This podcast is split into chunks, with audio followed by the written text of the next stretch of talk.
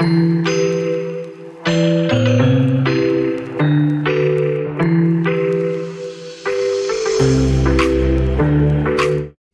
ați revenit la un nou episod de Carieră 360, podcastul hipo.ro, unde dezbatem toate întrebările tale legate de carieră.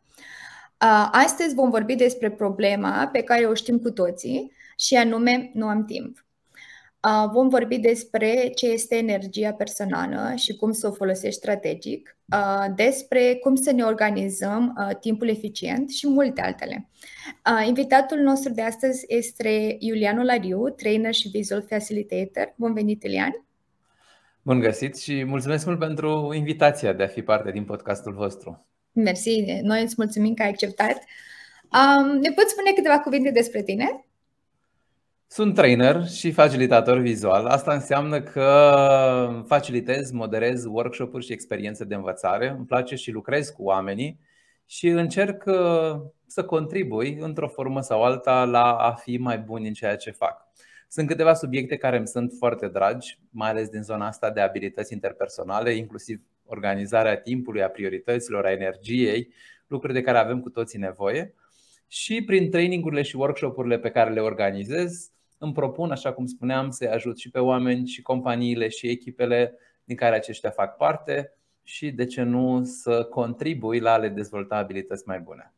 Foarte fain. Păi astăzi o să ne ajut și pe noi uh, să ne dezvoltăm aceste abilități. Um, și exact spuneam la început despre energia personală. Uh, ne poți spune puțin ce este și de ce este importantă? Cred că e baza tot ceea ce facem. Dacă e să ne gândim la toate lucrurile de care avem nevoie atunci când uh, căutăm să obținem ceva sau să generăm anumite rezultate, cred că energia personală sunt, uh, dacă ar fi să așezăm toate aceste lucruri într-o piramidă, cred că energia personală este fix la baza piramidei. În momentul în care avem o bună energie personală, atunci putem să ne asigurăm că obținem și rezultatele potrivite, cumva avem și starea necesară, poate și un pic de entuziasm și, desigur, cred că așa ne și simțim cel mai bine și aducem cel mai bun grad de performanță. Deci, uh, energia personală e combustibilul ăla de care avem nevoie în fiecare zi, în tot ceea ce facem și cu cât reușim să umplem aceste rezervoare cu energie mai mult și mai bine, cu atât și outputul pe care îl generăm este unul mai bun. Nu? Da. Da, așa e. Dacă nu avem energie clară, nu contează cât de bine ne gestionăm noi timpul, nu prea, nu prea avem cum să fim eficienți. Asta e interesant, um, pentru că de multe ori se aude um, oamenii vorbesc despre time management și organizarea timpului. Și asta cumva e un mit, pentru că e destul de greu de organizat timpul. Timpul curge, timpul trece, e, avem o influență asupra lui. Însă, mult mai mare influență avem asupra noastră, asupra activităților, asupra priorităților, asupra energiei personale. Și atunci, deși zicem time management, e foarte mult despre cum ne gestionăm pe noi, cum gestionăm proiectele în care suntem implicați și, culmea, și foarte important, cum reușim să ne gestionăm energia. Și dacă vorbim despre gestionat energia, cum identificăm momentele uh, în care avem, uh, ca să zic așa, cea mai multă energie sau o cea mai mare cantitate de energie și mm-hmm. cum ne organizăm uh, ziua în funcție de aceste momente. Uite, aici sunt două lucruri pe care aș vrea să le scot în evidență și am să fac referire apropo de zona asta de visual facilitator. Recunosc, sunt pasionat de vizualizare, de a exprima ideile prin imagini, prin desene. Chiar am un blog pe care, în care iau diferite articole și subiecte de interes pentru mine și le transform în notițe vizuale, cum îmi place mie să le ah. spun. Adică un simplu rezumat care să transmită esența unei idei. Și unul din, unul din, trebuie să recunosc că una din ideile mele preferate are legătură cu gestionarea energiei și chiar aș vrea să fac referire la, la această la acest desen și să-l, să-l scoatem un pic în față, pentru că, în primul rând, aș vrea să clarificăm tipurile de energie. Atunci când vorbim de energie, și apoi să vedem și cum fluctuează și, desigur, cum putem influența toate cele, toate cele patru tipuri de energie. Pentru că atunci când auzim energie, în primul și în primul rând ne gândim mai ales la energia fizică. Și da, da total de acord, energia fizică e unul dintre aceste tipuri de energie. Și iar energia fizică e dată de ce? E dată de sport, e dată de cât de bine ne odihnim, de mișcare, e dată de uh, nutriție.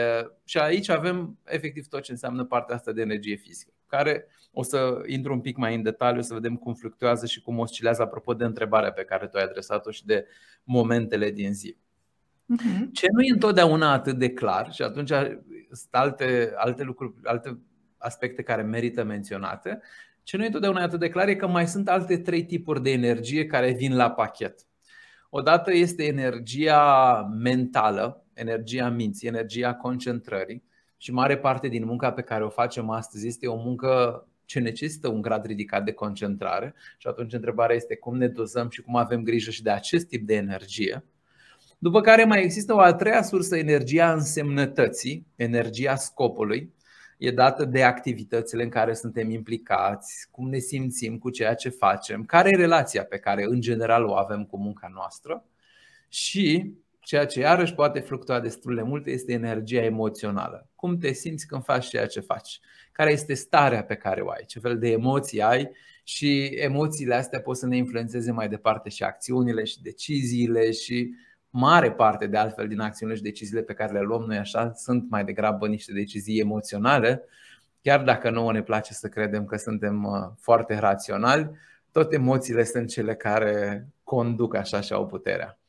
Da, într-adevăr. Uite, uh, să știi că mă gândeam deseori când zicem energia personală sau dacă avem energie astăzi, dacă suntem energetici, mm-hmm. ne gândim doar la uh, starea pe moment, cum Fizică. mă simt obosit, mă simt uh, dar, într-adevăr, cum ai spus și tu acum, câteodată poate ne simțim obosiți, dar odată ce începem să facem un task sau să facem ceva ce ne place, mm-hmm. simțim așa un, un push de energie de undeva de unde nu ne-am, nu ne-am așteptat. Asta e că energia vine foarte mult și din ceea ce facem. Nu? Care e, cum ziceam, care e relația pe care o am cu munca pe care o fac? cât de mult îmi plac activitățile în care sunt implicat, câtă satisfacție mi-aduc, cât de mult am sentimentul de contribuție, în ce măsură văd la ce duce efortul pe care îl depun. Și în momentul în care mi-e clar de ce depun un efort și am o miză în asta, cu atât mai bine o să mă simt. Și asta vine din energia însemnătății, din energia scopului. Pentru că dacă simt că ceea ce fac are însemnătate, la final, când trag linie, o să am o stare de satisfacție, o să am o stare de bine, o să obțin un rezultat uh, relevant un rezultat care să mă încânte. Dacă simt că fac o sarcină mică, nu știu, repetitivă, de care poate m-am și plictisit și întrebarea pe care o am este, dar de ce fac asta? La ce duce? A, că mi-a cerut șeful, că mi-a spus cineva, că trebuie. Și apare cuvântul ăsta trebuie de fiecare dată. Cuvântul trebuie produce un soi de disonanță cognitivă, o diferență între ceea ce vreau și ceea ce fac. Și cu cât îmi scade diferența asta, cu cât e mai mare diferența asta, cu atât trebuie să depun un efort și mai mare să mă, să mă aliniez și să duc lucrurile la bun, la bun final. Da, da, într-adevăr. Și cum uh, identificăm atunci uh, când uh, avem energie fizică, cea emoțională uh-huh. și ce strategii putem folosi ca să le folosim, um, să devenim, cu, să devenim cât mai eficienți, ca să zic așa? Uite, am să fac un grafic, am să fac un desen, am să mă folosesc un pic de vizualizare. Da. Apropo de energia fizică, aș vrea să menționez că există ceea ce se numește ritmul circadian. Mereu când vine vorba de energia fizică, ritmul circadian e un lucru la care să facem referire um, pentru a înțelege mai bine cum fluctuează și cum arată energia noastră pe parcursul unei zile. E, ritmul circadian a fost uh, atestat în 2018, dacă nu greșesc anul, cu premiul Nobel pentru medicină și biologie și arată sau vorbește mai, depar, mai degrabă despre propriul nostru ceas, ceasul intern, ceasul biologic pe care îl avem cu toții și care, culmea, chiar ne influențează energia fizică, ne influențează felul în care, cât de energii suntem pe parcursul unei zile. Și ce îmi place mie să scot în evidență e că sunt, în linii mari, sunt două valori de energie. Deci dacă e să ne gândim uh, la orele dintr-o zi și am să le notez aici ca să le avem.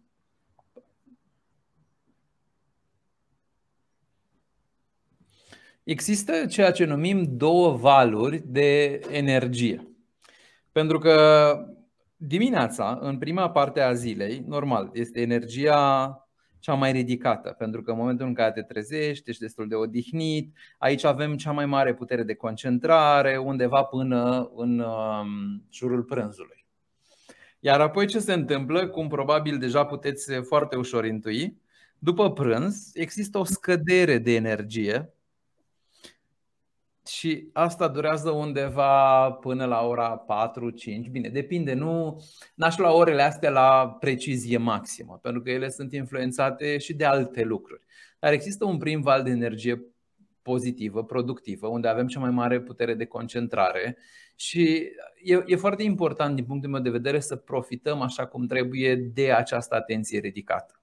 Dimineața e în general cel mai productiv moment al zilei. Asta înseamnă că vrei în prima parte a zilei să te ocupi de sarcinile cele mai importante, vrei să te ocupi de proiectele mari, de lucrurile majore, de aspecte critice, de lucruri care necesită o claritate și o putere de concentrare mult mai mare.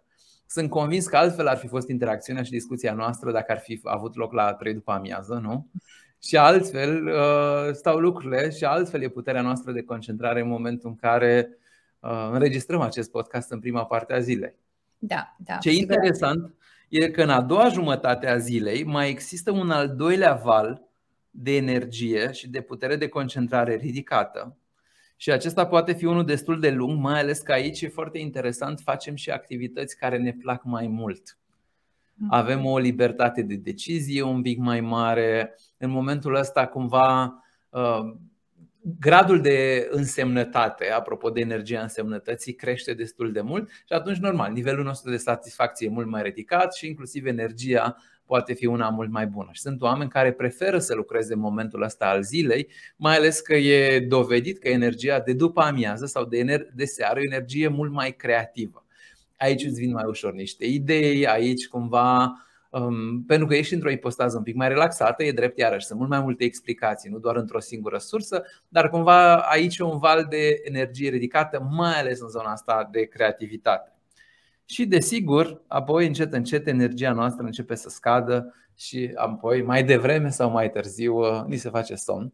Pentru că undeva pe la ora 10, iarăși plus minus, depinde și de alte lucruri, um, începe secreția de melatonină și începe să ni se inducă cumva starea de somn. Melatonina este acel um, hormon, acea substanță care îmi dă sentimentul de somn și care încet încet ne trimite la culcare și iarăși dimineața când se face lumină este inhibată această secreție de melatonină și apar alte substanțe, alți hormoni care ne trezesc și ne pun într-o stare bună, într-o stare da. de energie bună. Deci să înțeleg că preferabil dimineața ne concentrăm pe niște tascuri uh, mai dificile, uh, mai, eu știu, strategice, structurate, unde nu neapărat trebuie să fim cei mai creativi, dar trebuie să fim mai eficienți, să poate mai bine organizați, iar seara ne lăsăm niște tascuri în care putem să fim mai creativi, unde uh, este mai importantă creativitatea, uh-huh. Uh, și poate niște tascuri care ne plac nouă puțin mai mult, să ne ajute să ne dea boostul al celălalt, al doilea boost uh-huh. de energie. Clar, e clar. Și inclusiv eu fac asta în munca pe care o fac, deși normal încerc să evit să lucrez seara, dar uneori pur și simplu simt că vin niște idei mai bine atunci. Și atunci da. când fac, nu știu, muncă de dezvoltare, de pregătit conținut, poate de pus la punct uh, un workshop sau, uh, ce știu, o activitate pe care urmează să o facilitez, știu că dimineața voi avea o putere de concentrare mult mai ridicată dacă mă ocup de partea de design, de vizualizare, de gândit ideile, de făcut, mă rog, mai degrabă partea asta creativă din munca mea, atunci uneori poate în mod conștient și intenționat ca să mă sincronizez cu acest val de energie, mă ocup de aceste activități poate mai spre seară sau mai spre după amiază. Da. Ce e interesant e că asta e cumva și o, și o greșeală pe care o văd mult, destul de des, pentru că tendința este de a amâna. Adică oamenii își încep ziua cu activități mai mici, își verifică e mail răspund la niște urgențe. Cumva încălzirea aia de dimineață te poate costa destul de mult. Și dacă ai pierdut câteva ore sau o oră, două în prima parte a zilei, ce vei face că vei sta toată ziua să le recuperezi, în cazul în care reușești să le mai recuperezi. Da. Și atunci ce vrei e vrei să începi cu proiectele mari, vrei să începi cu sarcinile importante încă de dimineață și sunt mai multe motive pentru care să faci asta. Și primul este fix acesta, să te sincronizezi cu valul de energie ridicată, să te sincronizezi cu puterea ta de concentrare ridicată, pentru că așa vei da cel mai bun randament. Cumva e contraproductiv să alegi să te ocupi de o sarcină complexă la ora 3 după amiaza, când n-ai da. aceeași perioadă de concentrare. Clar nu o să ai aceeași productivitate, nu o să ai aceeași eficiență, nu o să ajungi la fel de ușor la rezultatul pe care ți-ai propus să-l obții. Da, și e și frustrant, cred, atunci când încerci să faci ceva și simți că nu nu iese pentru că tocmai ești uh, obosit, nu ai uh, creativitate, nu ai energie, e neplăcut. Uh-huh. Uh, vrem să te întreb, uh, scuze că te-am întrebat, vreau să te întreb atunci uh, cum facem să avem un plan pentru dimineață? Uh, crezi că e bine să ne facem seara sau la sfârșit de program uh-huh, de mhm, serviciu, uh-huh. să luăm jumătate de oră să ne facem planul ce facem dimineață? Că adevărul e că dacă ajungi la birou dimineața, zici salut colegilor, mai bei o cafea, după aia zici stai să văd dacă am vreun e-mail și trece foarte repede timpul dimineața. Asta e realitatea, poate să treacă destul de repede. Există ceea ce îmi place mie să, să numesc și să fac ritualul de aterizare. Și are, are mai multe beneficii. Ritualul de aterizare e, sunt alea câteva minute, 2, 3, 5, pe care ți le iei la finalul zilei, în care odată te uiți și la ceea ce ai făcut. Că asta e un lucru interesant. Oamenii la finalul zilei pleacă de obicei cu o listă mentală de lucruri pe care n-au reușit să le termine. De genul, încă n-am făcut aia, trebuie să răspund lui X, mi-a rămas proiectul ăla și plec cu lista asta mentală încărcat mai departe seara în acasă sau ce știu, în viața personală și mi-au lista asta mentală să o țin minte pentru a doua zi. E ca un proces cognitiv pe care nu-l închizi niciodată, sunt acele ruminări și creierul nostru care va sta să își amintească de la o zi la alta ceea ce are de făcut. O ritualul ăsta de aterizare pentru mine înseamnă două lucruri. Înseamnă odată să mă uit într-adevăr la ceea ce mi-a rămas de făcut, care sunt tascurile, să trec prin lista mea de activități și deja să-mi planific ziua următoare și poate nu chiar doar ziua următoare. Îmi place să am o perspectivă cât mai îndepărtată. Îmi place să mă uit să văd ce proiecte urmează peste câteva zile, ce mă așteaptă. Îmi place să anticipez cât mai mult pentru că sunt două feluri de timp. E timpul pe care tu îl poți organiza, unde ai control, și timpul unde reacționezi și ai foarte puțin control. Cu cât reușești să anticipezi mai mult, mai bine, cu atât ai un control mult mai ridicat. Și atunci vreau să anticipez, vreau să anticipez cum arată ziua următoare, vreau să-mi planific a doua zi dimineață încă de cu seară, pentru că asta mă va ajuta să-mi încep ziua cu direcție clară, cu niște sarcini pe care de am de, deja pe listă, știu de ce să mă apuc și nu mai trebuie să caut și să explorez dimineața. Drept urmare, eu deja știu la sfârșitul zilei care este prima prioritate, care e primul lucru pe care l-am de rezolvat a doua zi și asta te ajută și face parte din celelalte motive pe care le-am menționat mai devreme, asta cumva te ajută să ai și o realizare majoră în prima oră a zilei, te ajută cumva să și începi ziua cu sens, să ai și un rezultat, să ai și un pic de satisfacție. Cumva asta îți poate stabili mai departe modul sau starea pentru întreaga zi. Iar în ritualul ăsta de aterizare vreau să scot în evidență și importanța uh, celebrării succesului. Uite-te puțin în urmă și la ceea ce ai făcut, nu doar la ceea ce ți-a rămas de făcut. Pentru că ți-ai petrecut o zi întreagă în care ai rezolvat cu siguranță deja numeroase activități, numeroase lucruri. Uite-te un pic și la ceea ce ai reușit să închizi, care sunt proiectele pe care le-ai terminat, care sunt sarcinile pe care le-ai dus la bun sfârșit și ia-ți un pic de satisfacție din asta. Pentru că dacă eu plec mental încărcat doar cu o listă de lucruri pe care le-am de făcut și nu le-am terminat încă, apropo de energie, energia asta însemnătății, energia mentală, nu, nu mă încarc cu energie când fac asta. Ori în momentul în care, la sfârșitul zilei, trec puțin în revistă care sunt lucrurile pe care am reușit să le rezolv, îmi vine și un pic de satisfacție, văd și rezultatele muncii mele, emoțional mă simt bine, pentru că pot să văd, ok, a fost un timp în care totuși am făcut ceva și mai departe asta îmi dă o stare bună și acasă, și în viața personală, și pentru restul zilei și poate să contribuie și la felul în care îmi încep ziua următoare. E un ritual mic, dar care are un impact foarte, foarte mare în, în percepția noastră cu privire la timp și rezultate și toate da. subiectele da. pe care le discutăm aici. Într-adevăr, cred că se vorbește foarte mult în ziua de azi despre uh, gratitude și importanța de a fi mulțumit, dar cred că e greu la sfârșit de zi când uh, ne facem o listă foarte lungă de uh, to-do-uri și uh, ne uităm doar la ce n-am făcut ziua aia și ignorăm ce am făcut. Uh-huh. Uh, și cum ai spus tu, dacă nu scriem uh, pe o hârtiuță undeva ce ne rămâne de făcut a doua zi, cred că creierul nostru în continuu se gândește nu am făcut, nu am făcut, nu am făcut și nu ajutăm să ne relaxăm niciodată. Așa cred Asta că e avantajul unei liste de activități. Asta e avantajul să scrii lucrurile. Recunosc, uh, îmi place să scriu lucrurile tocmai pentru a mi le descărca, pentru a mi le lua de aici din, din, din minte, din cap și pentru a nu avea procesele alea cognitive care sunt acolo active undeva în fundal. Um, și, și folosesc energia personală în continuare. Optim? și zic acele, acea, acele gânduri continuă să-ți folosească energia personală. Exact, exact, exact, pentru că îți consumă energie. Toate procesele alea cognitive te încarcă, îți consumă energie. Să ai lista asta mentală cu lucruri pe care le ai de făcut e destul de stresant, pentru că îți crește șansele să uiți ceva, să. E, asta generează stres. Da. De obicei, una din întrebările când cineva zice am atât de multe lucruri de făcut, prima întrebare, cea mai bună, este câte? Concret, câte? Și notează-le pe toate și le scrii într-o listă. Și când le scrii, le vezi, ok, uite, am 24 de lucruri de făcut, dar le-ai văzut, sunt acolo scrise, sunt 24, știi care sunt. Și deja ai mult mai mult control și poți începe să lucrezi cu ele, le poți începe să le prioritizezi, să le organizezi mai bine. Da, da, și într-adevăr cred că atunci când ți le notezi nici nu mai par atât de imense, pentru că uneori putem avea impresia asta că oh, sunt atât de ocupat, am atât de multe mm-hmm. lucruri uh, ți se par că e imposibil să le, să le faci, de odată ce le ai pe listă zici, mm, parcă nu e chiar atât de greu exact, totuși. Exact, exact. Asta, asta înseamnă, și vreau să fac o altă, mă rog, referire la un alt uh, concept, asta înseamnă, din punctul meu de vedere, să ai un sistem de colectare foarte bine pus la punct. Ce înseamnă colectare? Colectare înseamnă fix asta. Înseamnă că vrei să ai o imagine cât mai clară cu tot ceea ce ai de făcut. Vrei să ai un soi de to-do list foarte bine pus la punct, ideal, de ce nu un to-do list structurat, care să-ți ofere o imagine de ansamblu cu toate sarcinile în care urmează să fii implicat. Și asta mi se pare primul pas din, dintr-un proces. Dacă vrei să fii mai organizat, dacă vrei să lucrezi mai eficient, asigură-te că ai un sistem bun de colectare. Asigură-te că ai un mod de a-ți centraliza sarcinile, uh, ideal, cum ziceam, scris, înscris sau prin intermediul unei aplicații, pentru că asta înseamnă să externalizezi și să poți să lucrezi mult mai ușor cu, cu ceea ce ai de făcut. Și al doilea pas? Și al doilea pas?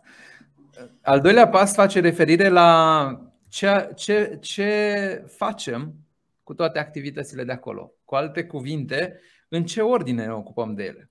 Iar al doilea pas mi se pare important să ai un sistem de filtrare, un sistem de prioritizare. Pentru că nu tot ceea ce ai de făcut este la fel de important.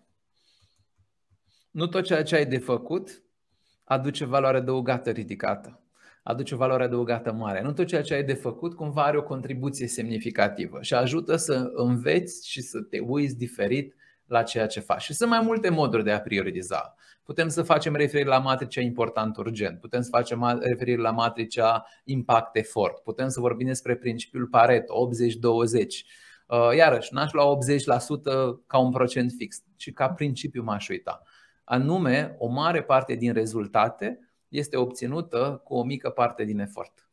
Și atunci întrebarea este în ce, unde anume vrei să-ți direcționezi efortul pentru a obține cât mai mult din rezultatele pe care vrei să le obții. Asta înseamnă prioritizare, înseamnă să distingi și să te uiți diferit la ceea ce ai de făcut în funcție de însemnătate, de contribuție, de valoare adăugată pe care aceste sarcini o au. Și da, sigur, ținând cont și de urgență, doar că prioritizarea după urgență nu e întotdeauna cea mai sănătoasă și cea mai productivă. Deci analizăm să vedem uh, ce anume din tascurile pe care le avem ar aduce un rezultat uh, mai important, eu știu, business-ului sau pentru jobul nostru zi cu zi sau chiar când suntem studenți, uh, ce, cum ne organizăm, ce, ce parte a zilei ne oferă un rezultat cât mai mare și ne focusăm pe acela sau îl tăiem apoi. Exact. Care e materia? Care parte din materie cea mai importantă și sunt șanse mai mari să vină la examen?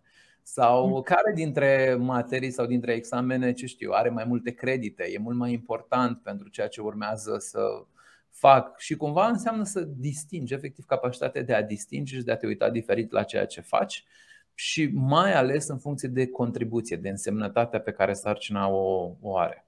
Și în felul ăsta îți hrănești cumva și energia însemnătății. Pentru că în momentul în care începi să prioritizezi lucrurile și să te uiți un pic diferit la ele, începi să-ți pui întrebări legate de contribuție, la ce duce ceea ce fac generează valoare adăugată, mă ajută la ceva, cât de mult contribui la ceea ce caut să obțin.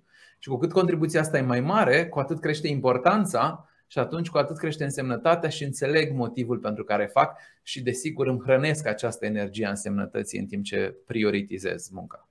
Da, uite o întrebare, uh, mă gândeam la desenul pe care l-ai făcut la început cu orele când avem ce mai multă energie, uh-huh. dar adevărul e că uh, dacă Um, de la după masă, da, de la 1 până la 3, sau trei jumate, patru, nu prea am energie, nu înseamnă că nu pot să fac nimic la job.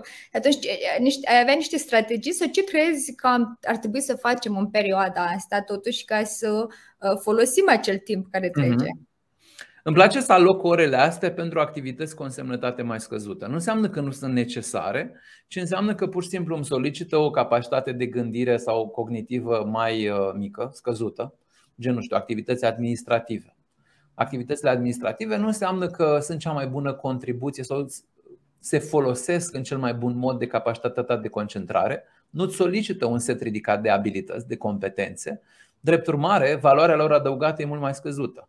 Poți să-ți ocupi după amiaza cu activități administrative, poți să-ți ocupi după amiaza cu activități um, care în general sunt repetitive, care poate ți aduc un pic mai puțină satisfacție sau cu activități, nu știu, niște întâlniri în care ai un rol uh, scăzut, poate niște întâlniri pe care nu le-ai de moderat, unde contribuția ta e scăzută și în general, după amiaza, aș încerca să o aloc pe cât de mult posibil acestor tipuri de activități. Sunt activități cu prioritate scăzută, care generează valoare adăugată mică și care nu necesită un set ridicat de competențe, de abilități sau de concentrare din partea ta. Cu cât reușești să-ți aloci mai bine aceste activități în funcție de ciclurile și valurile de energie, cu atât cred că poți să folosești mai bine timpul în avantajul și energia în avantajul și în favoarea ta. Da, într-adevăr. Uh, pentru că, așa cum am zis, e important să folosim cea mai mare parte a zilei.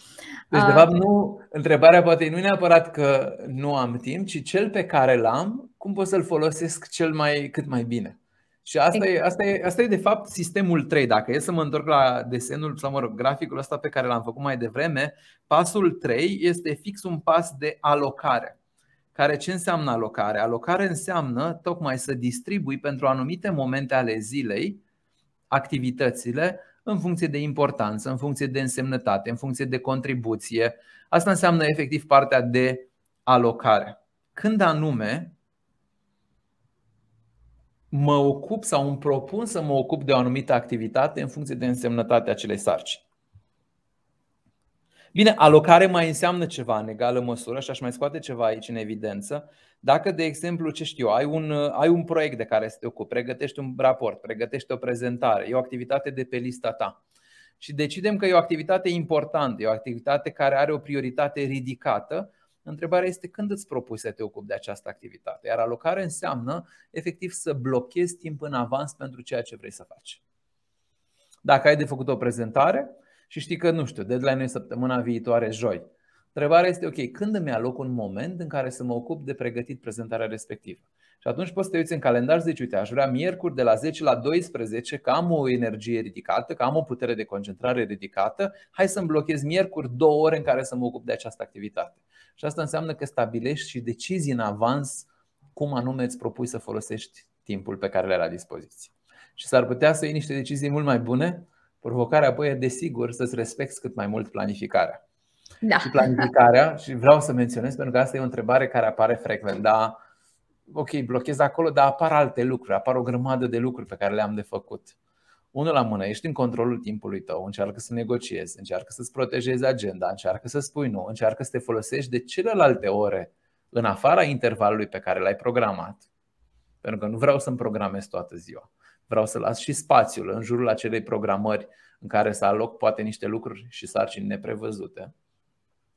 Doi, un alt principiu important este chiar dacă reduci durata, respectă totuși planul pe care l-ai făcut. Pentru că îți va dezvolta un obicei și îți va dezvolta o putere bună de concentrare, o capacitate bună, o, o disciplină mai ridicată. Adică dacă eu mi-am programat că miercuri de la 10 la 12 mă ocup de prezentare, ok, poate au mai apărut niște lucruri acolo. Poate nu mai am două ore disponibile, dar măcar 45 de minute aș vrea să mi le rezerv pentru ceea ce era planificat, pentru că în felul ăsta îmi învăț creierul să respecte planurile, să le fac în continuare și, desigur, să obțină și rezultatele potrivite. Da, deci în final nu e că nu avem timp, e ce facem cu timpul pe care îl avem.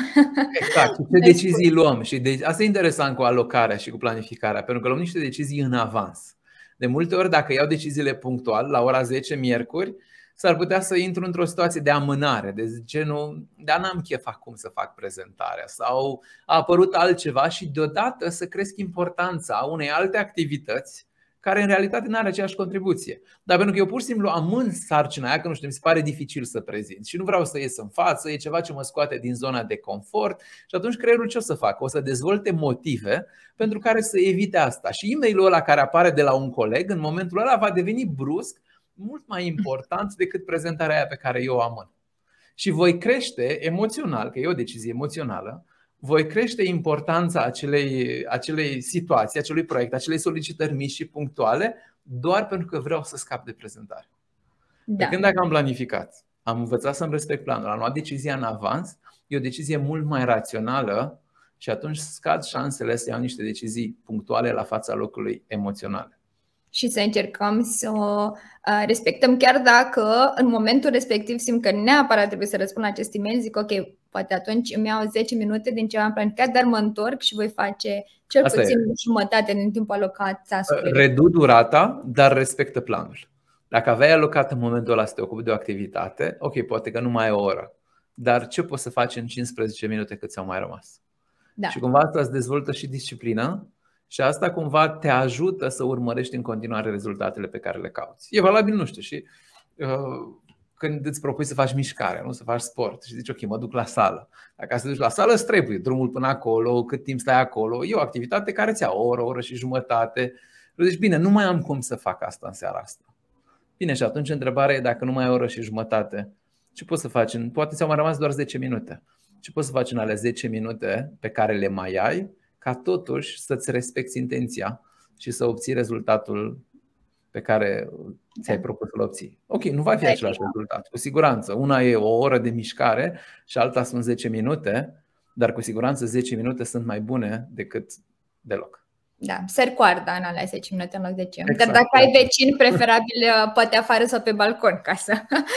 uh, aș vrea să ne întoarcem, Milen, la slide-ul acela cu tipul de energii. Uh, mm-hmm, sigur. Că, uh, mai am câteva curiozități despre celelalte tipuri de energii și cum le putem uh, gestiona uh, și cred că și să le înțelege puțin mai bine. Poate vorbim puțin despre uh, energia emoțională. Uh, ce este, uh, cum o putem uh-huh. înțelege și cum o putem folosi strategic, ca să zic așa.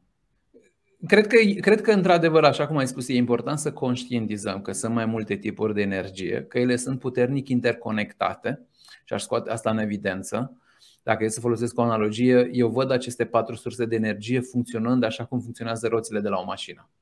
Poți să ai cea mai bună mașină, cea mai scumpă, cea mai faină, dar dacă nu ai presiune suficientă în roți, mașina nu o să funcționeze. Și atunci, la fel și cu energia noastră.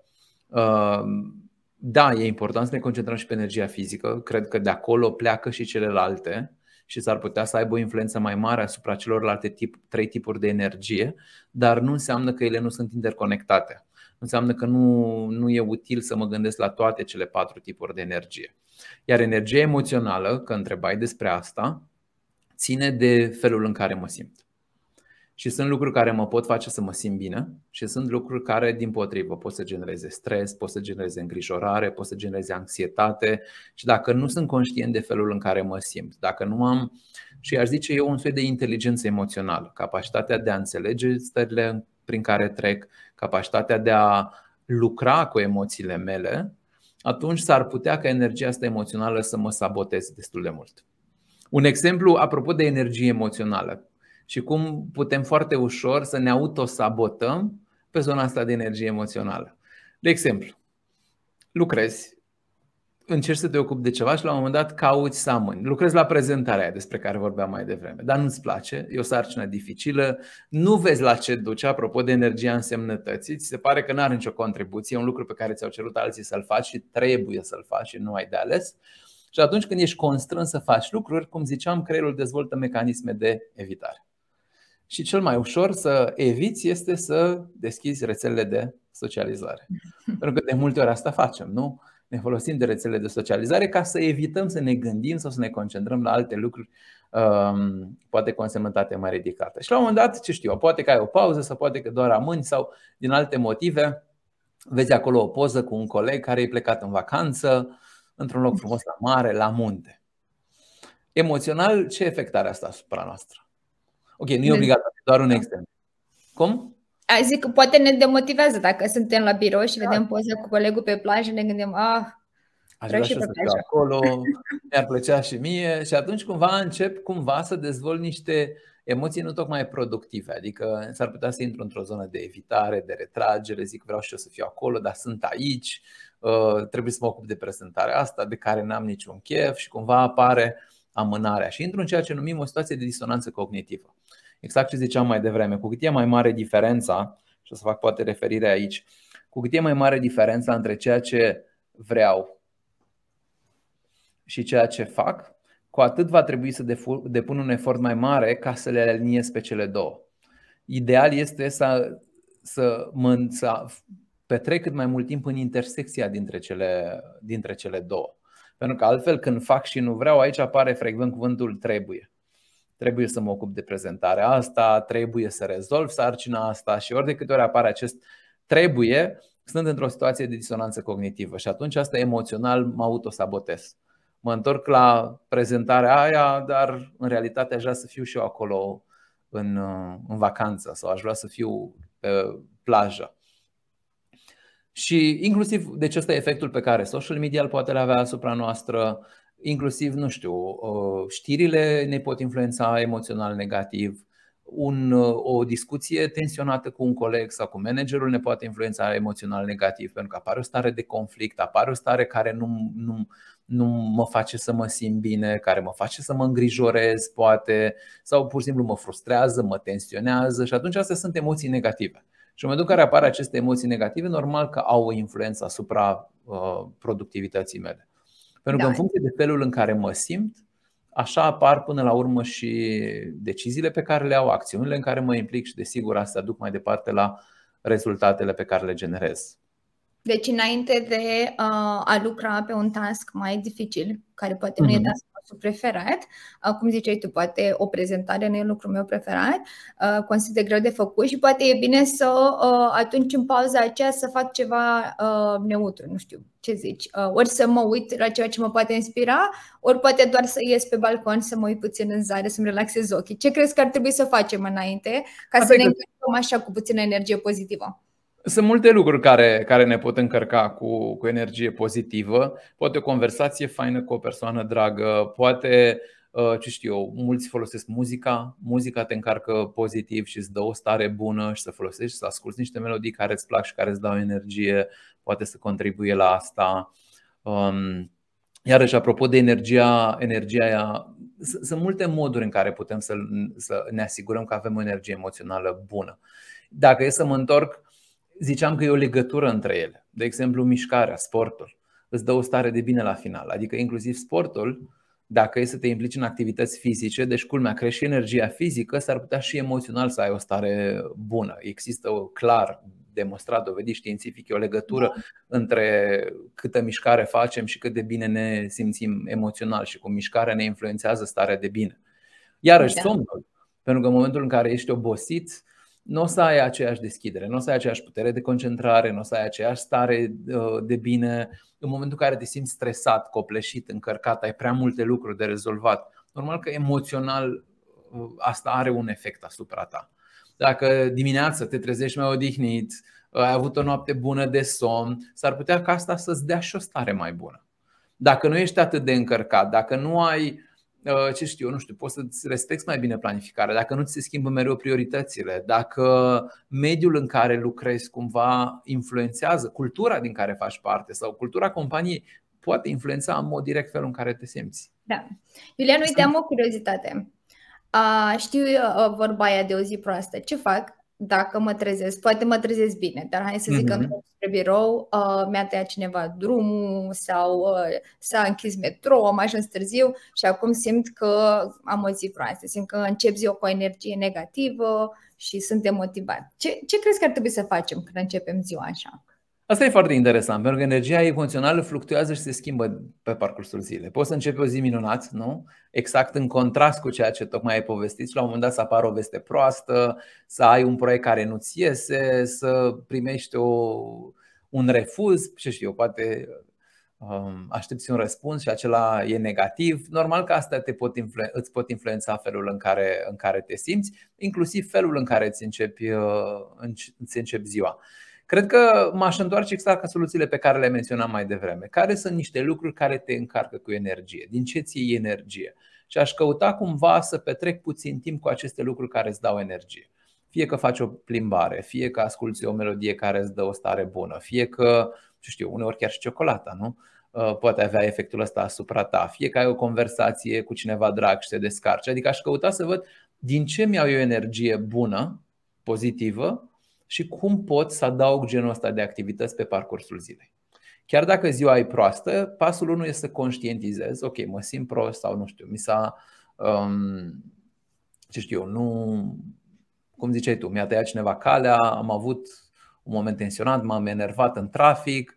Întrebarea este, pasul 1 e conștientizare, pasul 2 cred că e important să și accepti, ok, am o stare proastă, nu înseamnă că mereu trebuie să am o stare bună, sunt momente care chiar îți generează o stare proastă și uh, e bine să accept că am o stare, o stare proastă și apoi întrebare, iau o decizie, ce fac mai departe cu starea asta? O las așa cum e sau caut să-mi dezvolt o stare mai bună? Și atunci întrebarea e ce mi-ar dezvolta această stare mai bună.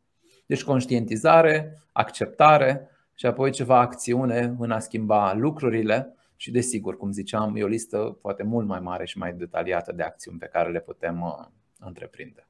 Da, ar, ar rămâne să vorbim despre uh, celălalt tip de energie uh, și anume uh, atunci când facem ceva ce ne place și ne dă uh, acea mhm. energie uh-huh. de um, am uitat însemnătății, nu? Însemnătății, așa. Energia da, însemnătății. Da. Ne poți spune puțin despre ea? Aș vrea să desenez și de data asta un grafic, mai caut un pic da. de spațiu aici liber. Um, aș vrea și de data asta să desenez un grafic, pentru că îmi place să mă uit la energia însemnătății din două perspective. Odată, cât de mult îți place ceea ce faci, cât de mult îți place ceea ce faci. Cu cât ceea ce fac îmi place mai mult, și o să pun aici o inimioară, cu cât ceea ce uh, fac îmi place mai mult, cu cât am o relație mai bună cu munca pe care o fac, cu atât o să mă simt mai bine. Asta e realitatea. Energia însemnătății, în primul și în primul rând, e dată de relația pe care o ai cu munca ta. Și dacă faci lucruri care îți aduc satisfacție, care te încarcă cu energie, faci lucruri care sunt în sfera ta de interes. Uh, și nu înseamnă neapărat că trebuie să fie hobby-uri. Pentru că un exemplu sau ceva, o activitate care scorează foarte sus pe axa asta sunt hobby-urile pe care le avem. De asta chiar e demonstrat. Oamenii care petrec timp Uh, cu hobby-urile, oamenii care în mod conștient alocă timp în direcția asta, au un hobby, au mai multe hobby-uri cu care își petrec timp în mod constant, suficient, au în general o stare mai bună.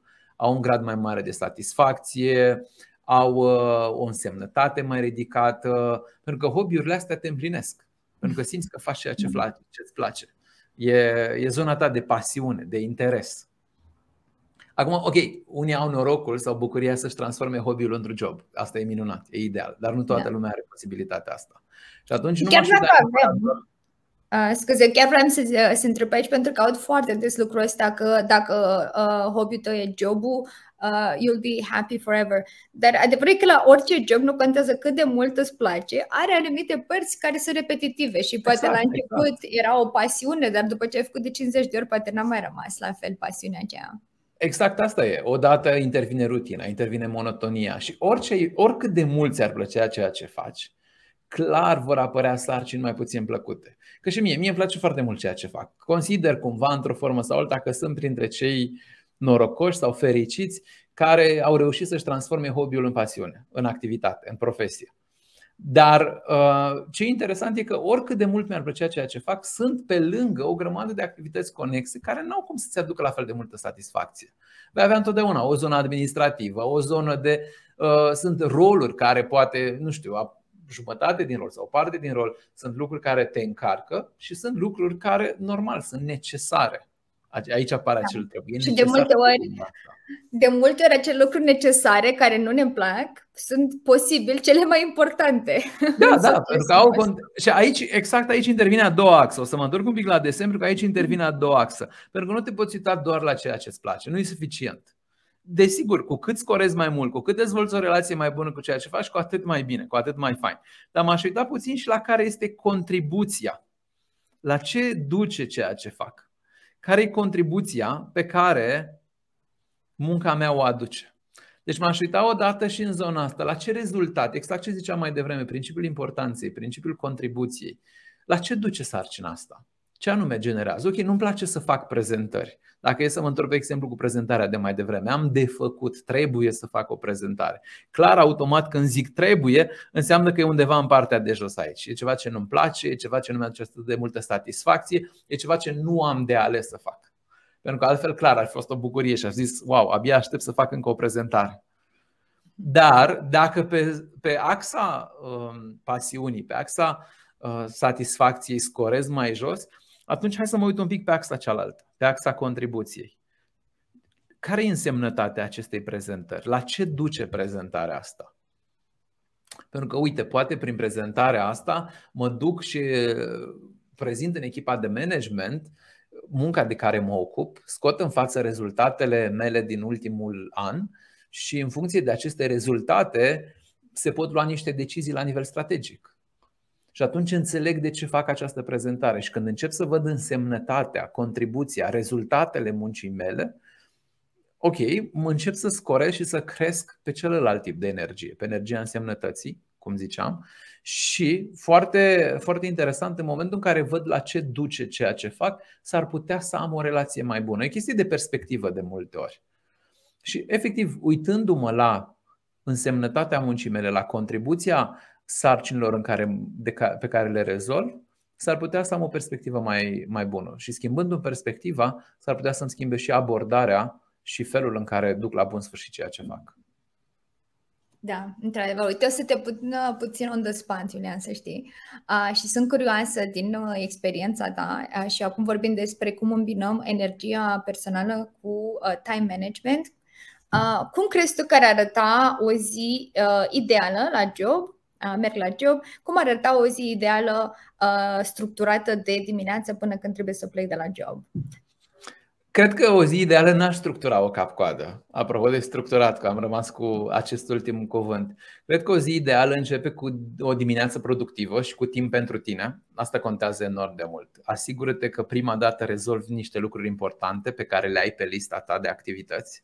Și pentru mine asta înseamnă o zi ideală. O zi ideală înseamnă că primele ore mi le dedic mie mă rog, sau proiectelor importante pe care, de care mă ocup, pentru că vreau să, vreau să rezolv deja sarcinile mari, sarcinile prioritare, sarcinile importante prima parte a zilei. O zi uh, productivă sau o zi faină înseamnă că îmi lasă și spațiu pentru activități neprevăzute, dar, și aici aș scoate în evidență, neprevăzutul nu mă distrage complet de la planuri. Pentru că aici e un lucru pe care îl văd frecvent. Oamenii uneori își planifică ziua, poate că planifică prea mult, poate că planifică prea puțin, dar uh, apar atât de multe sarcini neprevăzute încât nu mai poți să ții cont deloc de planul pe care l-ai făcut și atunci asta vine cu frustrare la pachet. Apropo de energie emoțională și ce mi afectează energia emoțională, ăsta poate fi unul din, una din situațiile în care energia mea emoțională să aibă de suferit.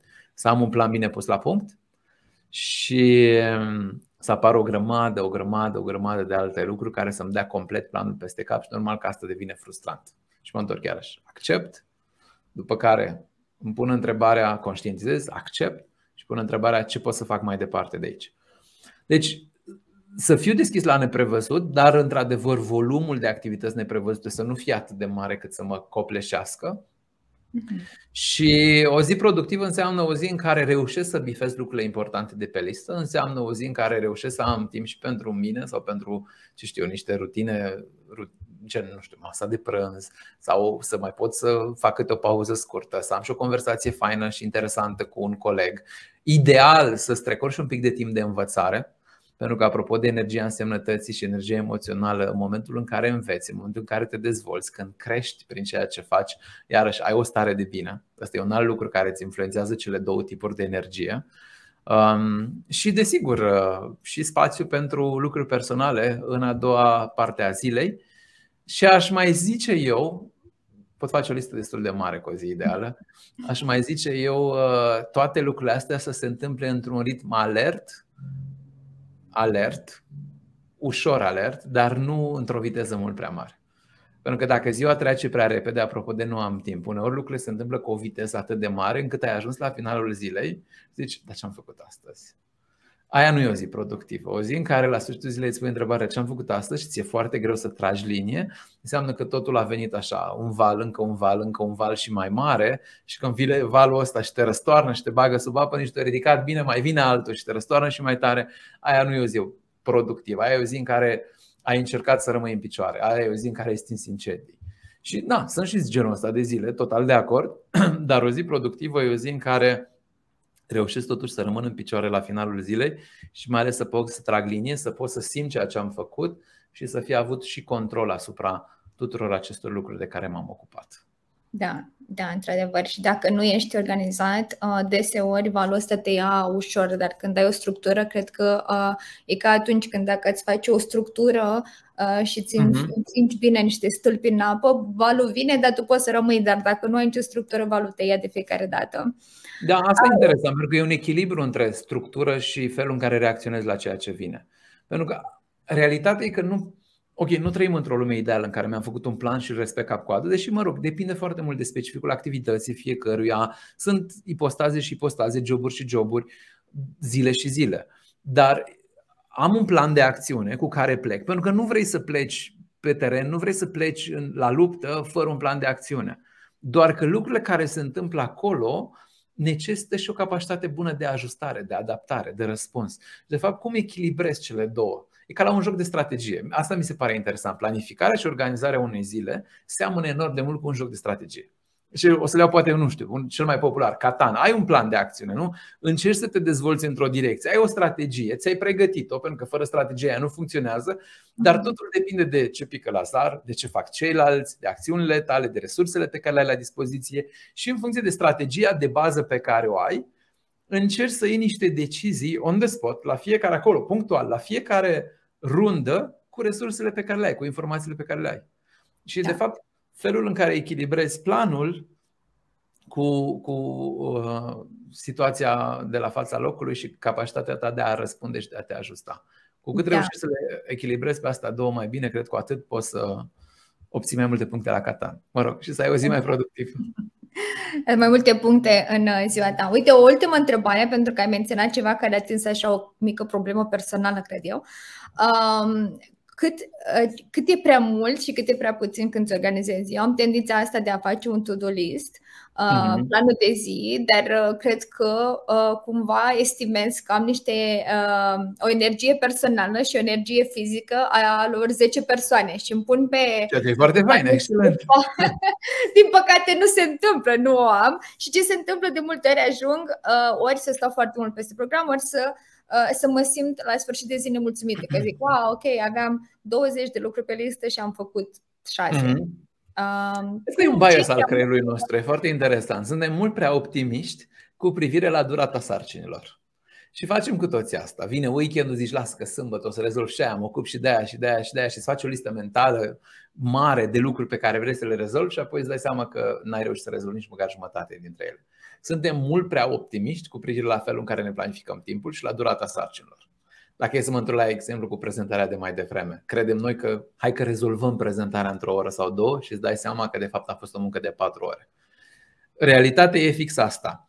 Unul la mână, să încercăm să fim un pic mai realiști și mai conservatori, să înțelegem că avem această capacitate de a ne supraîncărca singuri și că sarcinile în realitate durează mult mai mult decât credem, mai ales dacă nici nu avem atât de multă experiență. Dacă e o sarcină nouă, dacă nu e o sarcină de rutină, dacă nu e o sarcină cu care ne-am mai întâlnit, cu atât mai dificil va fi să anticipăm durata. Și atunci încearcă să fii ideal cât mai generos. Cu cât ești mai generos, cu atât o să poți să faci o planificare mai realistă. Și un alt lucru important pe care l-am învățat în timp e să nu folosim tehnicile astea, um, să nu folosim tehnicile astea în, la extrem. Eu am învățat despre planificare și pro, uh, organizarea timpului și agenda încă din facultate Am fost la rândul meu la câteva traininguri, am învățat că e bine să folosești o agenda, mi-a plăcut ideea de agenda, am început să-mi planific activitățile și să mi le trec în agenda, doar că în momentul în care începi să strești totul într-un calendar, să-ți programezi totul, te muți prea mult în viitor și uiți să te mai bucuri de prezent. Și cred că există o extremă a acestor activități sau acestor și a planificării și nu m-aș duce într-o planificare mult prea detaliată. Adică să-ți planifici ziua la uh, minut, la fiecare, nu zic că în unele situații e necesar să faci asta. Dar să ai o planificare mult prea, mult prea detaliată, deja poate să genereze mult prea mult stres. Și asta e o situație în care planificarea nu te mai ajută și din potrivă te stresează, te sabotează, se poate toarce împotriva ta și poate să pună mult prea multă presiune. Iarăși, e important e un echilibru între. realiști. Da, da, da, și realist. A, și posibil nu perfecționiști, cred că um, de multe ori, cel puțin în cazul meu, uh, e unul dintre motive pentru care un task e mult mai mult decât am planificat, uh, tocmai pentru că încep să uh, devin puțin perfecționistă și am, am început să realizez și să zic, ok, e suficient de bun, gata, mă opresc. Sau, a, Iulia, iar încep să fii puțin perfecționist aici, hai, next. Foarte fain, foarte fain, pentru că nu toate proiectele și toate sarcinile merită perfecționism, nu gradul de perfecționism. Și atunci, iarăși, mă duc la prioritizare. E important să disting care sunt activitățile în care merită să aloc jumătate de oră în plus, pentru că simt că duce niște rezultate mai bune. Asta duce la niște rezultate mai bune sau din potrivă, când e suficient, exact cum spuneai tu, când e suficient și mă opresc aici, pentru că jumătate de oră în plus de lucru pe proiectul ăsta nu mi-aduce niște beneficii reale, nu aduce o contribuție semnificativă. Și atunci poate e mai sănătos să redirecționez jumătatea aia de oră în altă parte. Da, într-adevăr așa e. Poate chiar spre o pauză, că perfecționiștii în general și au puține pauze și muncesc mai mult. Da, din păcate și pauzele sunt importante. O să luăm acum o pauză lungă, dar sper că e doar o pauză așa foarte mare și că ne, vom revedea la un alt podcast. Mi-a făcut mare Cu mare drag, mi-a plăcea.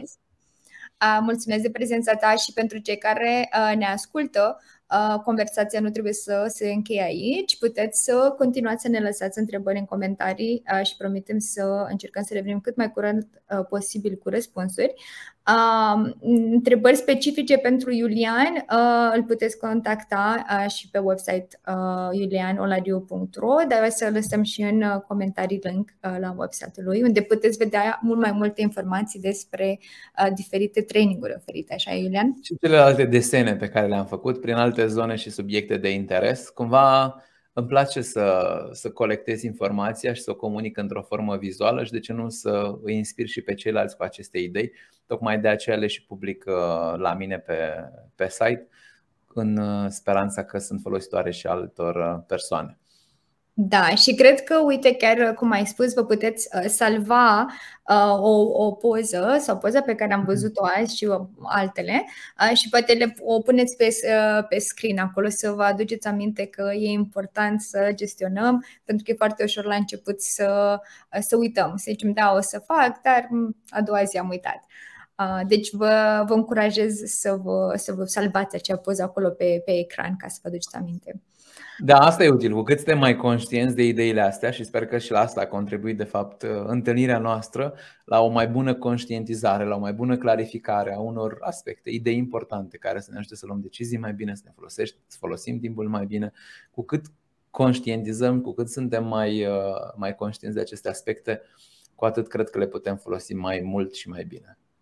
Așa e. Mulțumesc, Iulian, și mulțumesc celor care ne-au ascultat. O zi bună tuturor! Mulțumesc și eu!